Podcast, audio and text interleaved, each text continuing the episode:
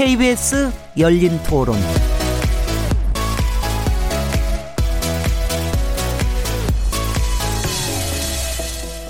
안녕하세요. 묻는다, 듣는다, 통한다. KBS 열린 토론 진행자 시민 김진혜입니다.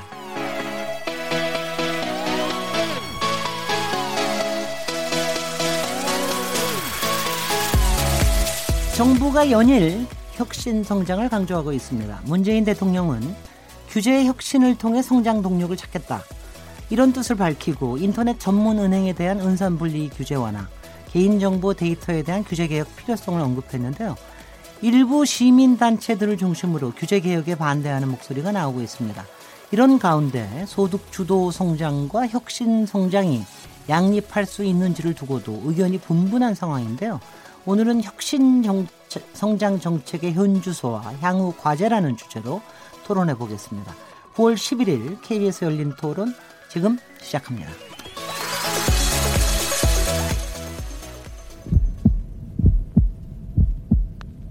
살아 있습니다. 토론이 살아 있습니다. 살아있는 토론, KBS 열린 토론. 토론은 라디오가 진짜입니다. 진짜 토론, KBS 열린 토론. 네, KBS 열린 토론 청취자 여러분께서 토론에 참여하실 수 있는 방법 안내해 드리겠습니다. 오늘 KBS 열린 토론에서는 혁신 성장에 대해서 얘기 나눌 텐데요. 현 정부의 주요 경제 정책인 소득 주도 성장과 혁신 성장이 양립할 수 있다고 보시는지, 은산 분리 등 혁신 성장 정책에 대해서 얼마나 공감하시는지, 혁신 성장이 일자리 창출에 도움이 될 것이라고 보시는지 청취자 여러분의 다양한 의견을 듣고 싶습니다. 문자는 샤프 9730번으로 참여하실 수 있고요. 단문은 50원, 장문은 100원의 정보 이용료가 붙습니다. KBS 모바일 콩 그리고 트위터 계정 KBS 오픈을 통해서도 무료로 참여하실 수 있습니다. KBS 열린 토론은 매일 0시 5분에 재방송되고 팟캐스트로도 들으실 수 있습니다. 청취자 여러분의 날카로운 통찰력을 기다립니다. 오늘 어, 혁신 성장 정책의 현주소와 향후 과제 아, 이 주제로 토론하실 각 네 분 패널 분들 소개해 드리겠습니다. 김용기 아주대 경영학과 교수님 나오셨습니다. 예, 안녕하세요. 안녕하세요. 네. 네, 진, 작년에 공감 토론의 고정 패널로 상당히 네. 여기 익숙하신 패널로 저는 알고 있습니다. 예. 맞, 맞으시죠? 네, 네, 그렇습니다. 김태기 당국대 경제학과 교수님 나오셨습니다. 네, 반갑습니다. 오늘은 손 빨리 드시고 꼭 얘기하실 거 있으면 다 하시고 가셔 주십시오. 지난번에 약간 좀 편파적이었던 지난번에 최저임금 가지고 토론을 했는데 어, 그날 아무래도 음. 이제 노동자 쪽에서의 의견이 워낙 많다 보니까 충분하게 발언을 못 하셨는데 오늘 굉장히 중요한 주제니까는요. 박상인 서울대 행정대학원 교수님 나오셨습니다. 네, 안녕하세요. 네, 지난번에 여기 그때는 소득 주도 성장 토론 때문에 나오, 나오셨었는데 네. 그날 오히려 혁신 성장에 대한 중요점을 굉장히 많이 강조하셨는데 네, 네. 오늘 그 토론입니다, 마침. 네. 주원 현대경제연구원 경제연구실장님 모셨습니다. 안녕하십니까. 지난번에 박상인 교수님하고 같이 토론했죠. 우리. 예, 예. 네. 오늘 저, 저 현대경제연구원에서 굉장히 좋은 논문들을 많이 발표하셨다고 앞에서 굉장히 얘기를 많이 하시는데. 아, 예, 감사합니다. 네. 논문은 아니고 보고서죠. 예. 보고서. 예. 또, 아, 뭐 칼럼도 많이 쓰시는 모양이에요. 예, 예. 네. 오늘 좀 바람직한 글쎄 의견이 수렴이 될 수 있으면 참 좋겠다고 생각이 되는데요. 일단은 그동안 한 지난 두 달 동안 소득 주도 성장에 대한 얘기가 워낙 언론에 많이 나와서 이제 국민들께서도 소득 주도 성장은 좀 잘 알고 계신 것 같아요. 근데 문재인 정부의 세계 경제 정책의 세계 축인 소득 주도 성장, 혁신 성장, 공정 경제 요세 축에서 오늘은 이제 혁신 성장에 대한 어, 토론을 해보도록 하겠습니다. 근데 이게 정확히 뭐냐?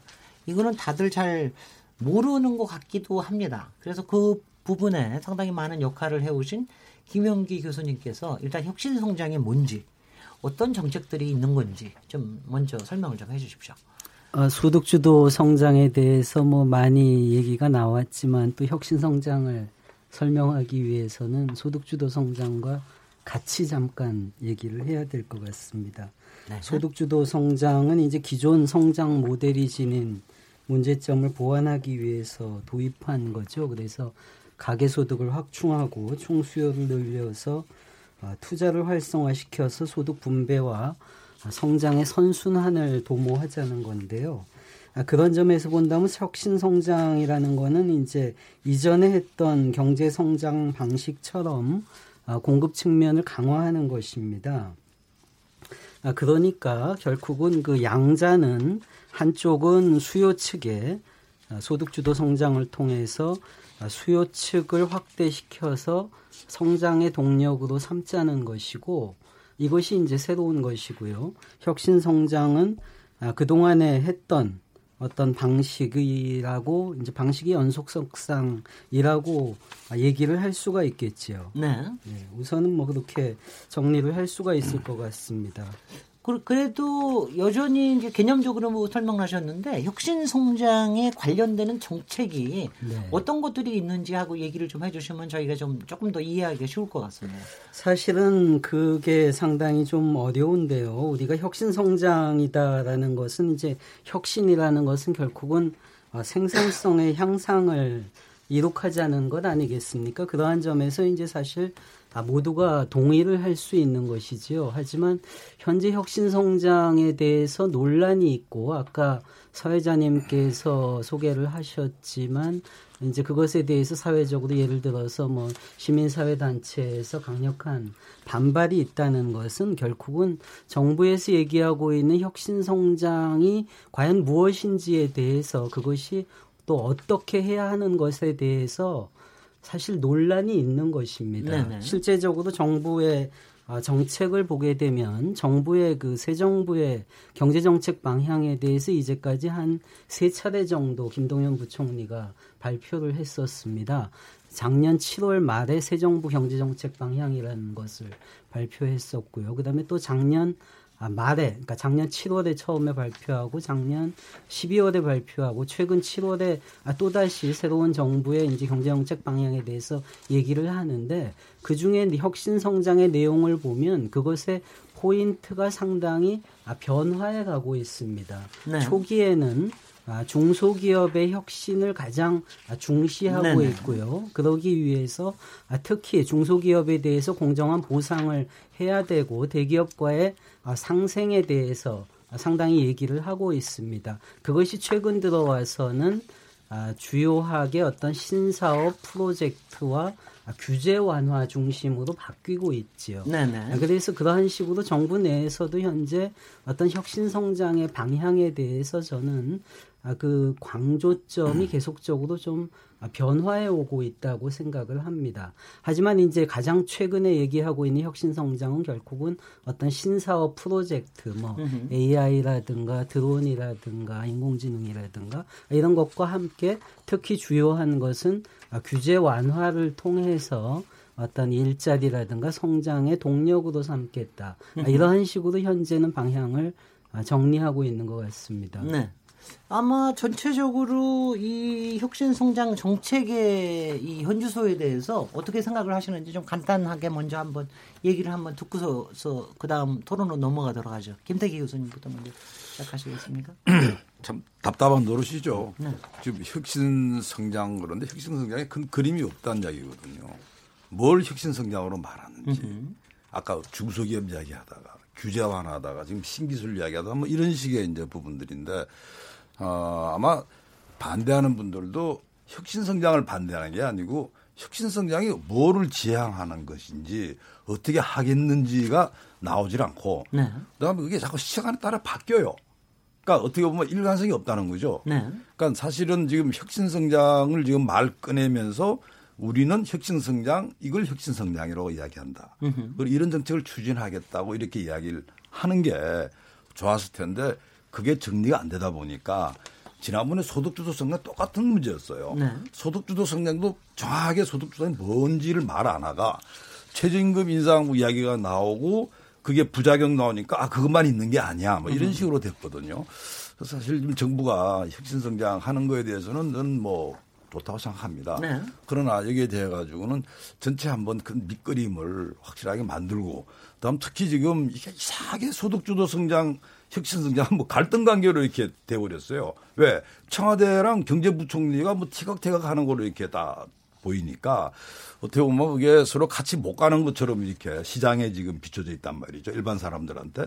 그런 부분도 빨리 정리를 해줘야겠다 이런 생각입니다. 그러니까 지금 현재 상태가 네. 청와대 장하성 정책실장이 소득 성장 주도 성장을 책임을 지고 지금 그렇게 김도영 부총리가 혁신 성장을 어, 책임을 지는 것처럼 돼 있다. 그러니까 그게 그렇게 말씀입니까? 그렇게 돼 있고요. 네. 또 실제로 가만히 보게 되면 장하성 실장께서 소득주도 성장 부분은 뭐 움직일 수 없는 것처럼 이야기하거든요. 그리고 또 김동연 부총리는 소득주도 성장이 나오면 꼭 토를 달아요. 속도 조절에 속도 조절에 뭐 음. 최저임금 그러니까 이런 이야기니까 사실은 이제 경제에 우리가 사령탑 그런다면 정책실장 청와대, 네. 그다음 경제부총리 아마 제가 꼭 더 하라 그런다면 한국은행 총재를 넣을 텐데 네. 지금 한국은행 총재는 빠져 있단 말이죠. 네. 그럼 두 사람이 한 사람은 왼쪽, 한 사람은 오른쪽 뭘 어쩌자는 거예요. 그래서 이런 부분들은 정부 스스로가 혁신 성장에 대한 그림을 전달이 못 하고 있는 겁니다. 그러니까 아, 근데요. 네. 한 가지 그 질문 직접 질문 드린 거 박상인 교수님이 그좀 받아주시면 좋을 것 같은데 소득 주도 성장도 여러 가지 그 관점과 정책들을 그 안에 안고 있듯이 사실 혁신 성장이라고 하는 것도 그 안에 당연히 중소기업 들어가고 신기술도 들어가고 신성장 산업도 들어가고 규제 완화도 들어가고 다 들어가야 되는 게 정상 아닙니까? 네, 뭐 그건 맞는 그건 말씀이시고요. 맞는데 뭐가 문제인 네. 겁니까?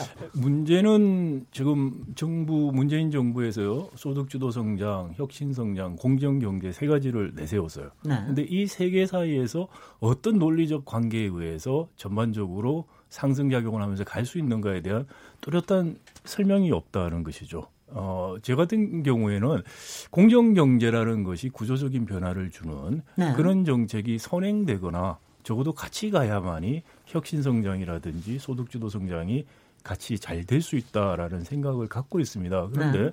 경제 구조를 근본적으로 바꿔주는 정책에 대해서는 정부가 굉장히 소극적이고 사실상 별로 하는 게 없고요. 아. 대신에 이제 소득주도 혁신성장 이야기만 하는데 지금 같은 우리 경제 구조로서는 소득 주도 성장도 어렵고 혁신 성장도 어렵다고 생각합니다. 오늘 이제 혁신 성장이 먼저 나왔으니까 제가 말씀을 드리자면은 어, 혁신 성장이 굉장히 화두가 된 것이 전 세계적으로 80년대 후반 이후라고 볼 수가 있겠습니다. IT 혁명이 일어나면서요. 그러면서 혁신에 의한 성장을 해야 된다. 이른바 경제 성장론에서 슈페터 성장 이론에서 그다음 인적 자본을 중요시했던 내생적 성장 이론 그리고 슌페터주의 성장 이론 그게 혁신에 의한 성장을 중요하게 하는 이론입니다. 네. 자 근데 그 80년대 후반 90년대 초반에 많은 이론이 나오고 확립된 어, 합의가 뭐냐면은요 세 가지가 필요하다는 것이죠. 혁신 성장이 잘 되기 위해서 상식적인 겁니다. 혁신의 기회가 있어야 되고 혁신할 유인이 있어야 되고 금융이 따라가야 된다는 네. 겁니다. 근데 우리는 지금 혁신의 기회와 유인이 거의 없습니다. 특히 중간재 산업에 해당하는 제조업 중간재 산업들을 보면은 재벌들이 수직 계열화돼 있고 전속 계약을 하면서 네. 기회가 없고요. 기술 탈취가 만연합니다. 네. 혁신할 유인이 없습니다. 이 기회와 유인은 두고 정부가 지금까지 한 것이 뭐냐? 금융 지원 정책들을 했던 거죠. 네. 재정이나 금융 지원 정책. 네. 그런 면에서 정책 수단이 뭐든 간에요. 금융 재정 지원 정책 위주로 했던 어, 이명박 박근혜 정부의 혁신 정책과 문재인 정부의 혁신 정책이 그다지 다르지 않다라는 것이고요. 그런 의미에서 성공이 어렵다고 생각합니다.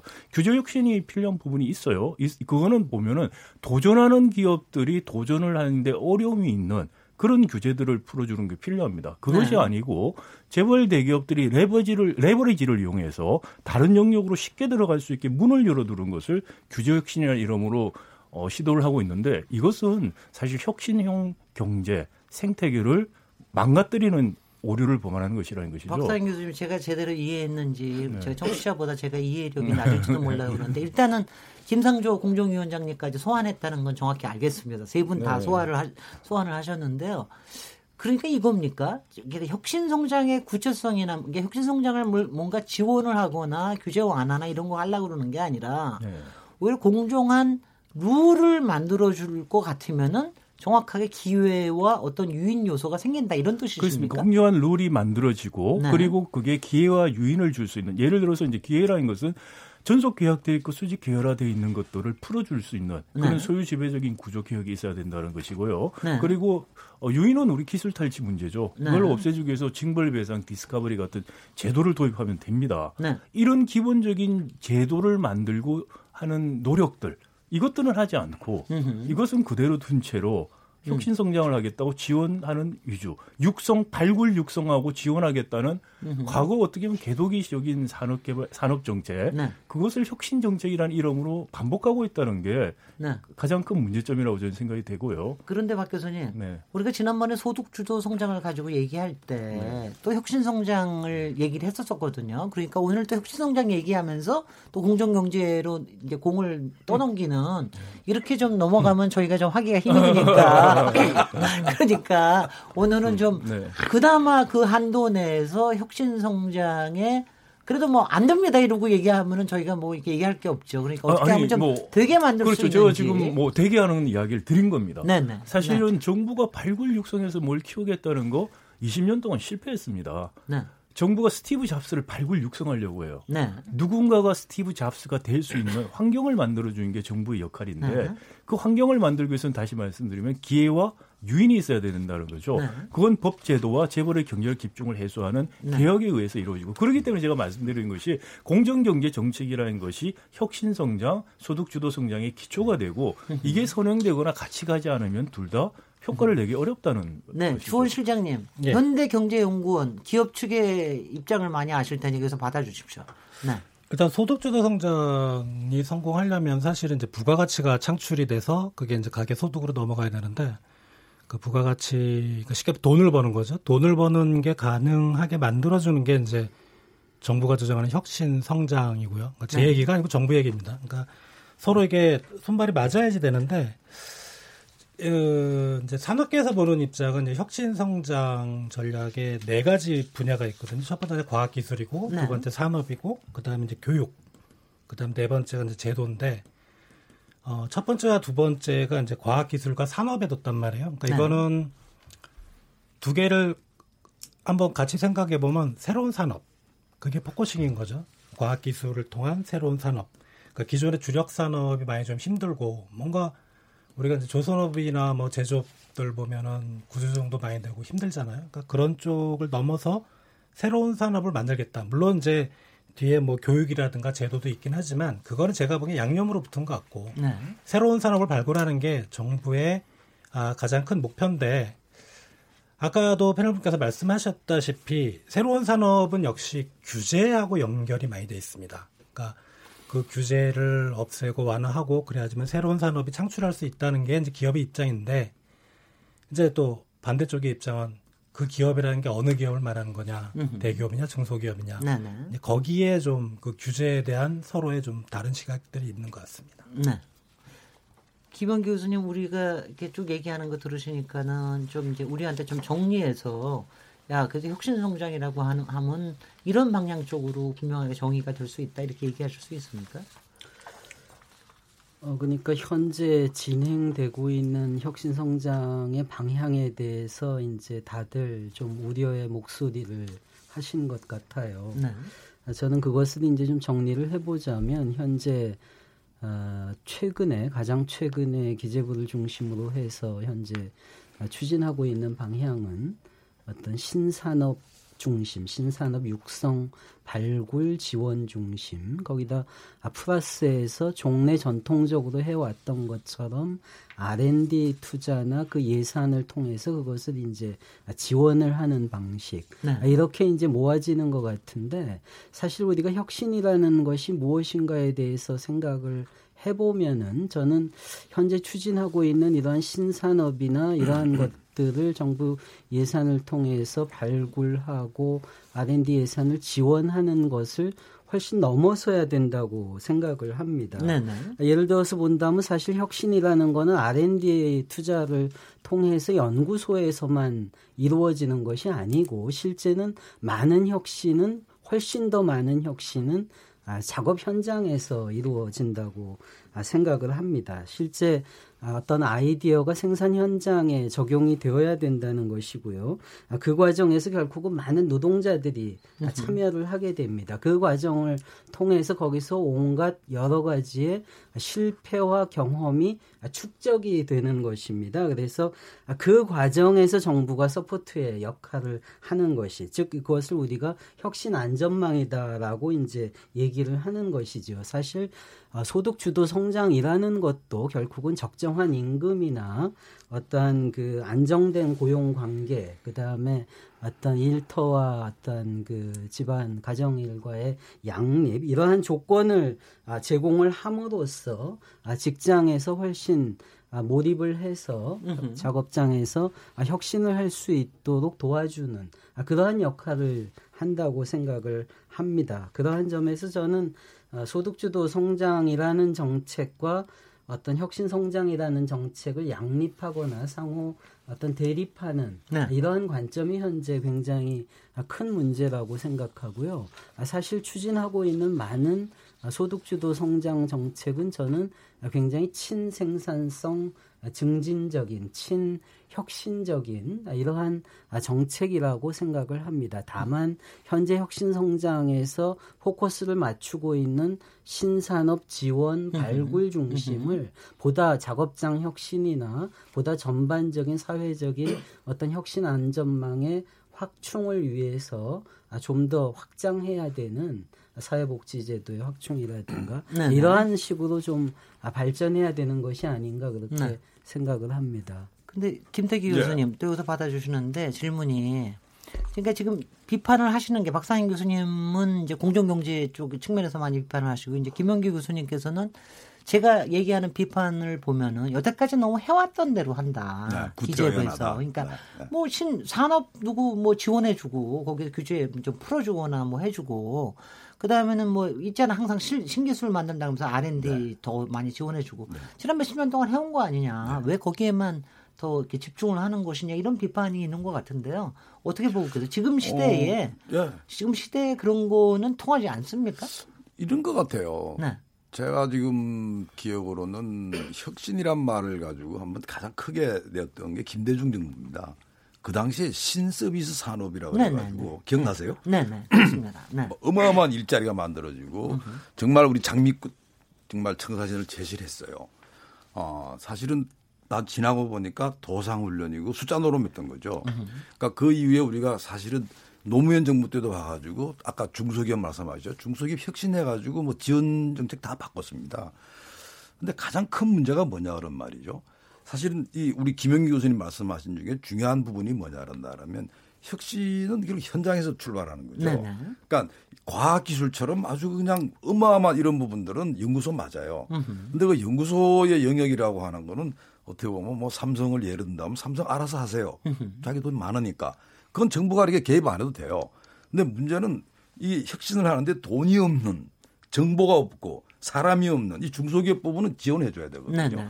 근데 지금 그 부분은 사실 저도 손을 못 대고 있어요. 네. 그러니까 왜 그러냐라면 중소기업에 그래도 우수한 사람이 좀 와야지 뭐 혁신이 좀 되는 거고. 그다음 중소기업의 자금 지원이라는 게 정부가 정책 자금 뚝 떼줘 가지고 혁신이 되겠습니까? 네. 그게 아니거든요. 네. 결국 그 자금을 빌려준 사람도 은행이죠. 또는 투자기관들이죠. 같이 예를 들어 동업자가 움직여줘야지 혁신이 이루어지는 겁니다. 네. 근데 지금 그런 부분들은 사실 김대중 정부 때도 그렇고 노무현 정부 때도 그렇고 다른 역대 정부가 다 그런데 이걸 이제 따져보면 이런 것 같아요. 아무래도 제가 볼 때는 이건 우리 정치의 이제 문제라고 치명적인 문제라 보는데 5년 단임제가 되다 보고 그러다 보니까 뭔가 좀 가시적인 이 성과가 있기를 원하는 겁니다. 네. 그러니까 쉽게 말해 숫자 가지고 하는 거예요. 그다음 얼마를 우리가 R&D 투자를 합니다. 지원을 합니다. 그다음 여기 얼마나 많은 이 사업 체수가 만들어지고 이런 식으로 이제 가다 보니까 아까 여러 지적이 나왔죠. 그러니까 뭐 특별한 이 산업을 찍어 가지고 이렇게 하는데 사실은 정부는 지금 그럴 만한 정보도 없고요. 네. 또 그런 이 신산업이라든지 그다음에 새로운 산업 발굴하는 이런 부분들은 결국 시장이 정할 문제입니다. 네. 그래서 사실 지금 이 척진 성장 정책에 대해서 지금 청와대나 김동연 부총리, 장하성 실장 아마 빨리 만나가지고 이 그림 그려야 됩니다. 그래가지고 네. 이거 우리 어떻게 가자. 이걸 결론 내리지 않으면요. 지금도 우리 네 명이 모여도 중구난방이잖아요. 뭐 대부분 지금 말씀들은 뭐냐면 혁신성장 정책의 오림부중이다 이게 네. 정확하지가 않다는 이야기인데 아니 저희들이 이 정도로 알았다라면 한번 보세요. 음. 예를 들어 가지고 뭐 기재부부터 해가지고 뭐 산업통상자원부 과학기술 다 다르게 생각할 겁니다. 사실 지금 이 문제는 아직 더 근본적인 문제는 제가 볼 때는 대통령의 결단이에요. 진짜 이 혁신성장 할 마음이 있다는다면 아까 말씀 우리 박상희 교수 말씀 맞습니다. 그러니까 생태계를 바꾼다든지 아주 구태의연한 이런 정책들 왜 그러면 지난 20년 동안에 이런 혁신 정책들이 왜 실패했는지에 대해서 나한테 보고서를 가져오세요. 네. 그다음 여기서 내가 무슨 결론을 내려드릴까 이렇게 한 다음에 힘을 실어줘야죠. 안 그러면요. 솔직히 말해가지고 돈 예산 뭐 우리가 R&D 예산 더 들였습니다. 별로 반갑지도 않아요. 그 돈이 말이죠. 공돈이 돼가지고 사실은 국민들 세금 막 낭비하는 일들이 비일비재하거든요. 그럼요. 그래서 이제 그런 그런 문제들을 이제 어떻게 본다라면 우리가 사실 고백하건데 네. 이런 문제였습니다. 네. 이제는 우리가 가겠습니다. 이렇게 한다면 제가 볼 때는 혁신 성장은 궤도에 올라갑니다. 네. 아니 근데 얘기 듣다 보니까 굉장히 좀 깝깝하다는 생각도 많이 드는데 말이죠. 네. 오히려 주원 실장님께서 좀 풀어주셨으면 좋겠는데. 아니 왜냐면 저는 기억하기는 김대중 대통령 시대에는 그래도 당시에 뭐 뒤로 보니까 거품도 물론 많았지만 벤처와 또 인터넷이라고 하는 새로운 부분에 마냥 동기부여를 엄청나게 해주다 보니까 예. 그 중에 뭐 뭐가 많이 나오고 그 중에 엄청나게 또 망하기도 하고 또 괜찮은 게 또 살아남기도 하고 노무현 정부 때는 특별하게 약간의 연장선상에만 있죠. 특별한 게 좀 없었던 것 같고요. 노무현 정부 때는 그 사실 제가 본 노무현 정부를 좋게 본다 그러면 네. 중소기업 지원 정책을 혁신 정책으로 전환시킨 대통령입니다. 네, 네, 네. 그러니까 그 사이에 중소기업 정책이라고 한다면 갖다 돈 갖다 주는 거예요. 그때 처음으로 이제 노무현 정부가 야, 이 돈만 줘가 되겠니 이거. 음흠. 중소기업도 결국은 혁신을 해야 되고 음. 혁신을 하려고 한다면 뭐 연구개발도 주고 네. 근데 그걸 어떻게 해버렸냐 한다. 아마 그냥 공무원들은 우선 자기가 책임을 지면 안 되죠. 돈 갖다 줘버리고 실적만 나오는 거예요. 그러니까 네. 그게 예를 들어 가지고 뭐 이 연구개발 성과를 따지는 건 아닙니다. 네. 가장 아주 심각한 문제는 뭐냐 그러면 중소기업의 혁신이라고 하는 건 대기업과 달라요. 네. 능구소에서 합니까? 네. 중소기업은 진짜로 현장에서 하거든요. 네. 그러니까 굉장히 비공식적인 혁신 활동들을 하는데 이 비공식 혁신 활동 인정 안 해주는 겁니다. 네. 왜? 공무원들이 비공식 혁신 활동 잘못 인정했다가요. 네. 이건 나중에 책임지고 뭐 감사원에 갈 일이 뻔한 겁니다. 아하. 그래서 사실은 이걸 전체 틀어주질 않다 보니까 그 당시 노무현 정부에서 야 우리 중소기업 혁신해보자 하는 게 실패로 돌아간 거고요. 음. 그 다음에 지금 이제 문재인 정부는 사실은 제가 볼 때는 아니 중간에 왜 이명박 정부 아까 뭐다 말씀하셨잖아요. 왜왜 빼뜨립니까? 그럼 말씀드릴게요. 네네. 그러니까 뭐 제가 그걸 뭐 그분들을 뭐 보호하려고 하는 게 아니고 네. 왜 아까 이야기 나왔으니까. 네. 뭐 얘기하시는 그러니까 아니 똑같은 세상이에요. 네. 그러니까 쉽게 말해가지고 거기 경우도 결국 기업에 대해 가지고 네. 어떻게 본다라면 이 성과. 어. 그러니까 예를 들어 가지고 지금 이명박 정부 경우에서 가지고 이런 거죠. 어. 그래 혁신 지원하는 거 돈 아껴 써라. 그러니까 아껴 쓰다 보니까 사실은 이제 정부 지원 정국이 이런 데에 있어 가지고 음. 굉장히 뭐 어떻게 보면 건수는 많은데 성과가 안 나오는 거예요. 음. 왜? 네. 진짜로 혁신이라는 걸 이해를 못 했던 겁니다. 그 다음에 이제 박근혜 정부 창조 경제도 똑같아요. 창조 경제는 어떻게 하냐 그러면 요거는 이제 대기업 좀 실력 있지 중소기업 좀 도와줘 봐. 이렇게 하는데 사실은 혁신이라고 하는 게 말이죠. 네. 뭐 정부가 야 너 혁신 좀 도와줘 도와지는 게 아닙니다. 네. 혁신이라고 하는 건 대기업이 중소기업도 자기도 이익이 돼야 돼. 그럼요. 그렇죠. 그렇게 해야 되는데 문제는 어떻게 보면 이제 정부가 아 다 선의를 가지고 모든 일이 하리라고 아주 나이브하게 생각한 거고요. 결국 돈이라고 하는 거는 결국 이제 공무원들이 집행하는 겁니다. 공무원들이 손에 있는 거예요. 근데 공무원 손에 가게 되면 어떠한 정책이 좋은 정책이라 하더라도 집행 단계에 가버리게 되면 아, 책임지면 안 돼요. 당연히 기준을 아주 까다롭게 합니다. 그리고 그 기준이라고 하는 게 어떻게 보면 숫자로 다 계산할 수 있어야 돼요. 혁신이 우리가 눈에 보입니까? 계산할 수 있습니까? 그러니까 많은 부분들이 우리가 이른바 무형자산이라 그러거든요. 그 무형자산 인정 안 합니다. 하다못해 예를 들어가지고 볼펜이라도 사고 기계라도 갖다 사다 놔야지 그래야지 걸리지 않는 거거든요. 네. 그래서 사실은 이제 이런 부분들은 아까 제가 왜 말씀드리냐 그러면 우리가 역대 정부부터 해가 지금까지 그거야말로 혁신의 적폐라는 거죠. 문재인 정부는 지금 나서 혁신의 적폐를 없애버리겠다고 이야기는 한다라면 제가 볼 때는 아까 시민단체 반대한다는 것도 상당히 좀 설득력 있다 생각합니다. 왜? 네. 왜 반대? 시민단체 반대하려고 뭐가 있겠어요? 문제는 그 혁신의 성과라고 하는 게 별로 없고 그 돈이라고 하는 게 뭐 날라가니까 어떻게 본다면 많은 반대가 있을 텐데 지금 필요로 한 거는 혁신 정책이 과거에는 없었냐 있었다는 거고. 네네. 그다음에 그게 뭐 김대중, 노무현, 뭐 이명박, 박근혜 다 있었던 거예요. 네. 그러니까 그 전체에 대해 가지고 우리는 왜 혁신을 하려 그랬는데 실패했을까? 으흠. 그걸 사실 다른 나라도 그런 게 있거든요. 네네. 그걸 혁신의 역설이라 고 그럽니다. 으흠. 돈을 갖다 막 줬는데 혁신이 안 되는 나라가 있고 어떤 나라는 돈을 별로 안 줬는데 혁신이 막 잘 되는 나라가. 있고 그래서 으흠. 혁신의 역설이라 그러는데 그런 어떻게 보면 한국판 혁신의 역설에 대해서 정확하게 사정을 본 다음에 그게 맞춰가지고 이 지원 체계도 바꿔야 되고요. 어차피 제가 말씀드린 게 하나 더 말씀드릴까요? 뭐 하십시오. 네. 가장 지금 손을 안 대는 부분이 뭐냐란다면 아까 김영기 교수님 말씀 굉장히 중요한 말씀하셨는데 혁신이라고 하는 현장에서 일어나는 거예요. 네. 근데 현장이 우리나라 현장은 어떻게 돼 버린냐면 기본적으로 굉장히 노동시장이 경직적입니다. 그러니까 쉽게 말해 유연해야지 사람들이 아, 저 우리 혁신을 위해서 막 뛰고 그다음 거기에서 성과도 받고 그다음에 그 혁신에 맞춰가 조직도 새로 개편하고 해야 되는데 지금 그 이야기는 꺼내지도 못해요. 그러니까 사실은 우리가 혁신 부분에 있어 가지고 노동 부분 아까 말씀하신 거 맞고요. 아까 우리 박 교수님 교육 이야기 하셨나요? 아까 우리 김 교수님 교육 부분도 쓰는 엉터리예요. 교육이라고 하는 것도 말이죠. 쉽게 말해가지고 야 입시 교육 현재 우리 교육부는 요번에 1년 반 동안 했던 게 뭐냐라면 입시도 바꾸는 데 있었습니다. 네. 입시 교육은요 기본적으로 혁신과 반혁신적인 교육입니다. 네. 정말 교육이야말로 혁신의 원동력이거든요. 그래서 이런 부분들이 종합적으로 또 우리 혁신 성장 얘기하다가 또 교육 얘기하면 아니, 아니, 또 아니, 제가 그래서 이제 간단하게 말씀드리자 그런다면 기본적으로 우리 경제 어떤 뭐, 뭐 컨트롤 타워든지 아니면 결국 최종교 대통령의 이제 결심인데 네. 그게 맞춰가지고 통합적으로 가라. 네. 음, 노동 정책, 교육 정책, 그다음에 뭐 이 우리가 R&D 정책해가 전체가 하나의 어떻게 연계된 정책이지 이걸 예를 들어 별도로 해가지고 다 따로 노는 거예요. 네. 그러니까 예를 들어가지고 이 혁신 성장하는데 교육부는 전혀 참여를 안 한다든지 그 말 됩니까? 네. 말안 되죠.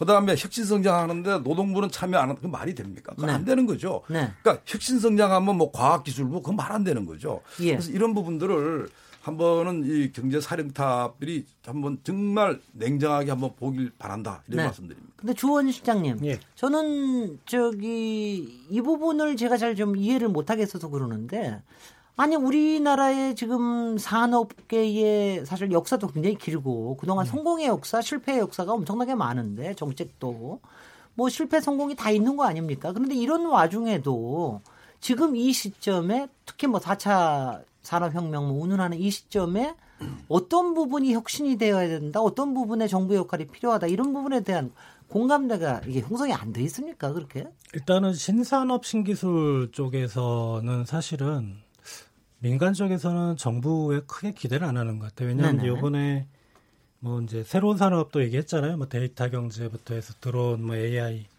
근데 이게 새로운 산업이 아니고요. 나온 지가 한 10년 넘은 산업들이라서 어, 좀 혁신이라는 게 새로운 신자인데 좀 시, 어, 뭐랄까 신선해야 되는데 음. 내용들이 좀 아까 그 박사인 교수님의 관점과는 틀리지만 저희들이 보기에도 그렇게 신선해 보이진 않아요. 네. 그러니까 기존의 정부들이 다 했던 거를 어, 재판하는 재방송하는 어, 그런 느낌 들고 그리고 정부가 생각하는 혁신과 우리 산업 쪽이나 기업에 있는 사람들이 생각하는 혁신은 좀 포인트가 틀린 것 같아요. 어떻게 그러니까 됩니까? 그 혁신 성장회라서 작년 11월에 이제 처음으로 어, 혁신 성장 전략 회의를 했고요. 그러니까 그게 다른 쪽들은 예를 들면 일자리라든가 뭐 소득 주도라든가 이런 쪽은 다른 쪽들이 이미 그 전에 다 세팅이 되고 거의 작년 말쯤에 이제 이게 했는데 네. 그게 처음 회의인데 근데 그거 하고 그 얼마 안 있다가 이제 2018년 정부 업무 보고를 하는데 어 이제 기재부의 혁신 성장이 있었고요. 그리고 산업부의 주력 산업 구조 혁신 그리고 여기까지 이해를 하는데 교육부 문체부 방통의 교육 혁신, 문화 혁신. 문화 혁신은 뭔지 잘 모르겠어요. 으흠. 그리고 어 청와대 이제 사회 혁신 수석실이라는 게 제가 알기로는 있고요. 네. 그리고 정부 혁신을 위해서 행정부처 각각의 정부 혁신 책임관이라는 자리가 있는 걸로 알고 있는데 네. 이게 그러니까 정부가 생각하는 혁신은 단순히 경제 산업 쪽이 아니고 그냥 모든 분야를 다 때려잡고 혁신이란 말로 예. 아니 근데 이제, 꼭 그렇게 볼수 없는 게 조금 아까 김태기 교수님 얘기했듯이 예. 그 산업이나 이런 분의 혁신을 다른 교육이나 문화 쪽에서도 받쳐줘야 된다는 그런 뜻은 아니었나요? 그런 뜻은 아닌가요? 그렇게 보기에는 좀 그런 것 같아요. 네. 네. 네. 아니 뭐 뜻은 그런 뜻이라고 저는 보입니다. 네, 네. 박상희 말씀하신 것처럼 그 11월 달에 작년에 4대 혁신이라고 해서 사회제도 혁신, 과학기술 혁신, 사람 혁신, 산업 혁신 이렇게 아, 예. 네, 꽂았어요. 그리고 그림 그린 거 보면은 사회제도 혁신이 다 기초가 되는 것처럼 그렸는데 그럼 박상인 교수님 네, 뭐 논리대로 뭐 제가 논리대로 네. 이야기한 거 비슷하게 그렸는데 실제로 한 거는 뭐냐면 이 부분은 한 건 거의 없고요. 네. 한 거는 산업혁신, 과학기술혁신이라는 과거에 정부의 육성 정책을 되풀이하는 것들만 계속 나오고 있다. 네. 그리고 아까 김태희 교수님 말씀하신 교육 부분이라든지 이런 부분, 인적 자원에 대한 부분들도 별로 내용이 없다는 것이죠. 그런 의미에서 그림은 크게 먼저 그렸는데 뭐 그건 마찬가지입니다. 문재인 정부가 공정 경쟁, 소득주도 성장, 혁신 성장 말은 그렸는데 그다음에 실천하는 걸 보면 연계성이 어떻게 되고 선우가 어떻게 된가에 대한 설명도 없고 어떻게 작동되는가에 대한 비전을 제시를 못했다. 여기도 마찬가지라는 생각이 들어요. 네. 어 그리고 혁신 여러 가지 말씀 많이 하셨는데 왜 그럼 정부 주도로 하는 게 안 되느냐? 지금 8대 핵심 선도 사업 우리 지원 실장님 말씀하신 거 보면은 다 이거 10년 전부터 나와 있는 거예요. 네. 너무 어 창조 경제, 녹색 성장 그 이전에 노무현 정부, 김대중 정부 신 뭐 신성장 동력 이런 거 나왔을 때 다 10년 전부터 나온 것들 반복해서 네네. 하고 있어요. 네. 정부가 주도하면 새로운 걸 할 수가 없어요. 그동안에 나와 있는 거를 국산화하고 이른바 catch-up 시대에 네. catch-up 시대에 따라가는 추격형 경제에서는 효과적일 수는 있는데 음흠. 새로운 것을 하는 혁신형 경제를 할 수가 없어요. 왜냐하면요.